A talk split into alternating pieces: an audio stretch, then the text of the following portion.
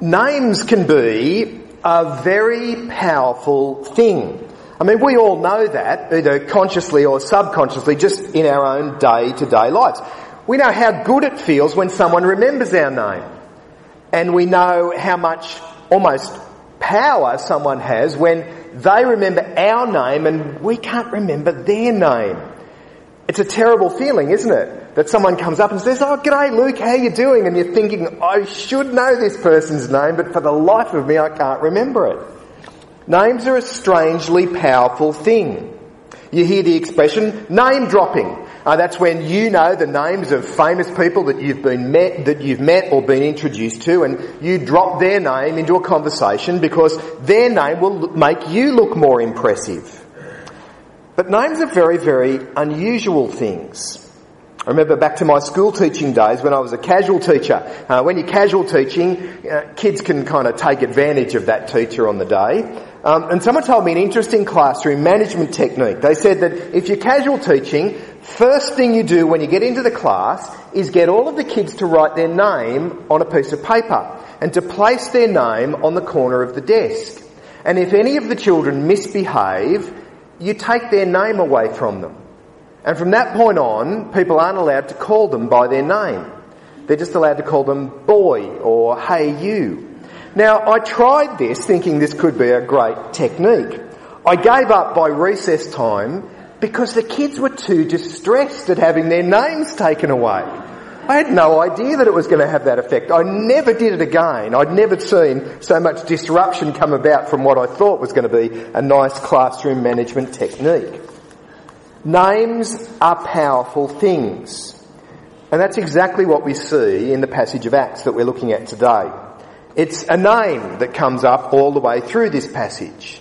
A person who's not even there, really, in the story. It's the name of Jesus. Uh, here's a little graph show, a little, a list of all the passages where the idea of the name of Jesus comes up in this passage. It's the idea that's repeated the whole way through these two chapters. But if you've got your Bible there, go to the beginning of chapter 3, because it all starts with a seemingly simple little incident. Peter and John have gone up to the temple to pray. Now, I don't know, but it just seems to me a little bit of a strange thing for Peter and John to be doing. Why are they going up to the temple to pray? They're Christians now. Why are they going up to the Jewish temple to pray? Well, for Peter and John, it's the logical thing to do. And they've gone up there really for two reasons. The temple's the place that you go to pray. And the God that they want to pray to, the God that's worshipped at that temple, is the God of Abraham and Isaac and Jacob. And the God and Father of our Lord Jesus Christ. It's the sensible place for them to go. But there's another reason. They also go there because it's the obvious place to go to talk to people about Jesus. I mean, the people who are going to the temple to pray are the very people who are hoping for the day that God will send His Messiah into the world. So why not go there and tell them that the Messiah has come? The Saviour is here. They're entering into the temple and they come across a crippled man who's there begging at the temple every day. I don't know whether it's his friends that have been very clever or he's the one who's been very clever, but that's a great place to go, isn't it? I mean, if you're going to catch people at a soft moment, it's got to be when they're going up to the temple to pray. I mean, surely that'll be when they're more likely to want to give away their money. Great place for this man to be. And he's asking anyone who walks past for money. And Peter stops, and you see it there in verse 4. The man doesn't even seem to have noticed Peter and John. And Peter says, look at us. And which the man does. And then he tells the crippled man, we actually don't have any gold or silver coins. And then Peter makes this incredible statement. He says, but we do have something that we can give you. And in the name of Jesus, he heals this man. And it really is a remarkable miracle. Because this man had never walked in his life. And we're told that his ankles and legs are strengthened immediately. Not only that he stands up, but he actually jumps up. And then not only does he walk, he doesn't take tentative baby steps. He's, he's walking and leaping and praising God about what has happened. You just want to sing the song again, don't you? I can tell. walking and leaping and praising God. Now, when you see a miracle like this, you've always got to keep remembering to put it into its wider context. This is not some one-off random event that's happening here that you really can't understand what it is that's taken place. See, there were promises that God made hundreds of years before. Promises that God would do something, that God would act. Passages like this one from the book of, whoops, not up there. It Comes from Isaiah, Isaiah chapter 35. And it says this, Strengthen the feeble hands, steady the knees that give way. A friend of mine, every time she reads that passage, she's pretty sure that God wants everyone to become a physiotherapist, that that's the chosen profession for Christians. Strengthen the feeble hands, steady the knees that give way. Say to those with fearful hearts, be strong, do not fear, your God will come, He will come with vengeance, with divine retribution, He will come to save you. Then the eyes of the blind will be opened, the ears of the deaf unstopped.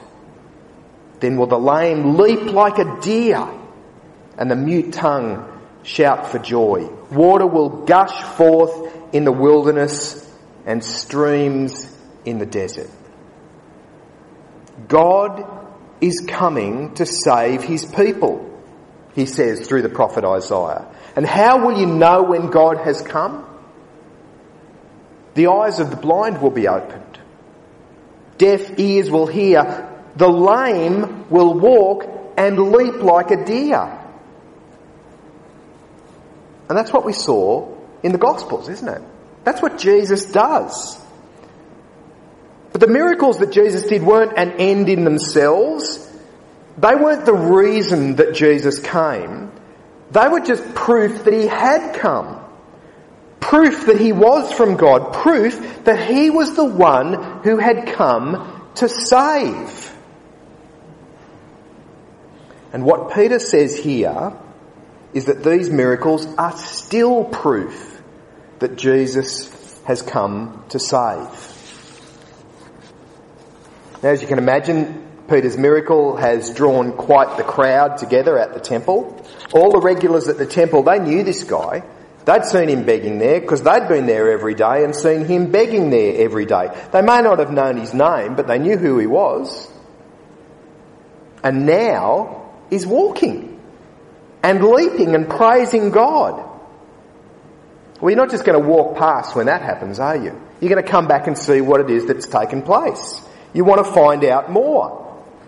And the very first thing that Peter says, look at it there in verse number 12, the very first thing he wants to do is clarify any potential misunderstandings.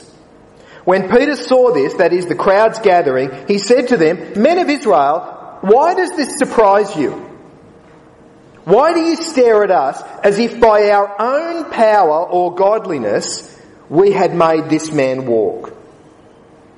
Peter wants them to be abundantly clear this has got nothing to do with him or his power or his godliness. And then he goes on to say this in verse 13. The God of Abraham, Isaac and Jacob, the God of our fathers has glorified his servant Jesus. Yes, there is a miracle that has taken place here, but it's Jesus who continues to be at work. It's Jesus who can take all the glory for what's happened here. It's all been done in His name.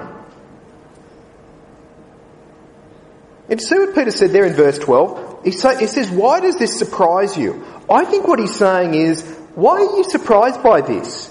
Jesus was doing this kind of stuff among you for years. And then he proceeds with his mini sermon, impromptu message. He reminds them that they were the very people who handed Jesus over to the Roman authorities to be put to death. And he throws in one sentence right there in verse 16 that really must have rung in their ears. Look at what it says, verse 15. You killed the author of life. But God raised him from the dead. He reminds them that the coming of Jesus was what God said would happen. That God had promised it hundreds of years before. Now, almost mid-sermon, we have a little chapter heading there and we move to the next episode, which is Peter being arrested. But it's fascinating, at the beginning of that chapter, there are two wildly different responses to this preaching from Peter. Have a look at it. The priests and the captain of the temple guard and the Sadducees came to Peter and John while they were speaking to the people. They were greatly disturbed because the apostles were teaching the people and proclaiming in Jesus the resurrection of the dead. They seized Peter and John, and because it was evening, they put them in jail until the next day.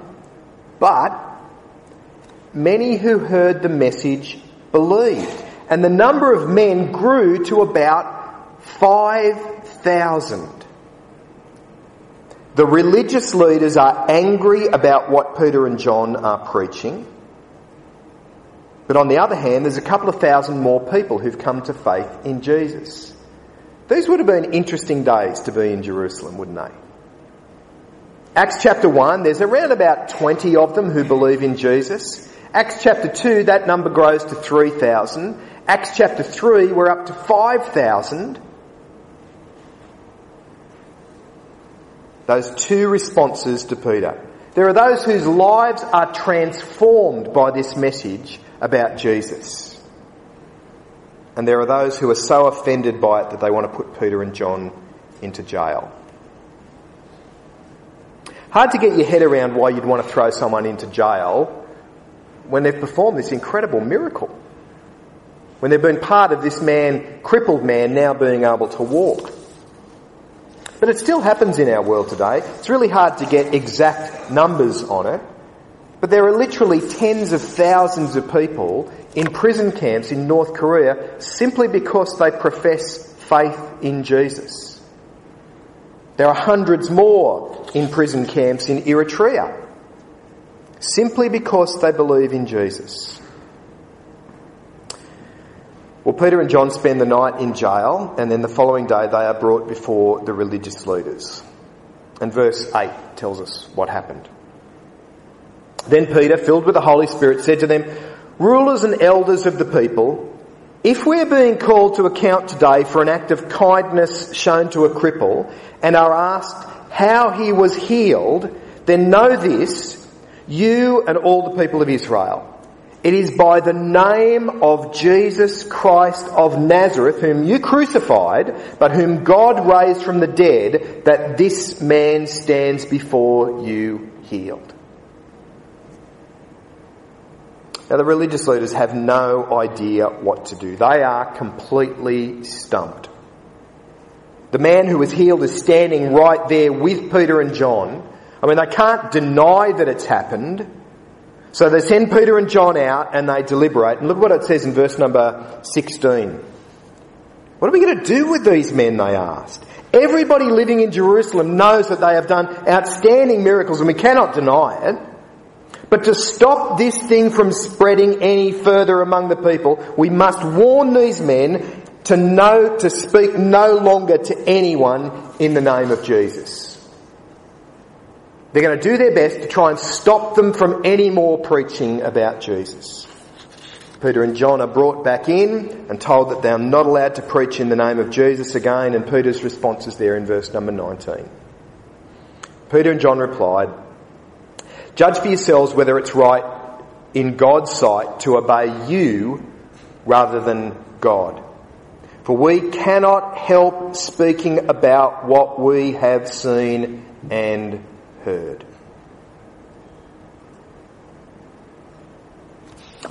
On their release, they get together with the other disciples, the other followers of Jesus, and they pray. And I love what they include in their prayer. It's in verse 29. Now, Lord, consider their threats, that is, the religious leaders who are trying to stop them from preaching, and enable your servants to speak your word with great boldness. They're not going to slow down. They're not going to stop talking about Jesus. I think when you read through these chapters of Acts, you kind of get this sense of deja vu. It kind of sounds a whole lot like what's already happened in the Gospels, doesn't it? miracles happening, people being healed, people singing God's praises, and the religious leaders all unhappy about it and trying to figure out how to stop it. But the big difference is the apostles don't want to take any of the credit for the things that have happened here. They want to point everyone to Jesus and say, He's the one who has done this. Everything is done in the name of Jesus. All the credit goes to Jesus. The big idea of these chapters, in fact, of the whole book of Acts, is that idea of the name. But it's summed up in what Peter says to the religious leaders. Have a look at chapter 4, verse 12. Salvation is found in no one else. There is no other name under heaven given to men by which we must be saved. So we just sang in that song. There is no other name under heaven by which we must be saved. See, Christianity is not some vague collection of thoughts about God. Christianity is not even a moral code for you to live by. Christianity is not a group that you join. Christianity is about the name. It's about the person that you put your faith in, the name that you trust in. A person who changes lives completely and a person who deserves our complete attention.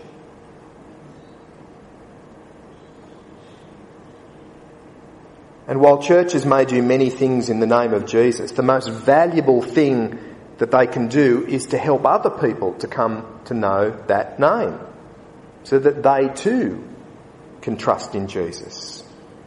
That's our hope. That's our goal to see more people, more and more people, own the name of Jesus for themselves.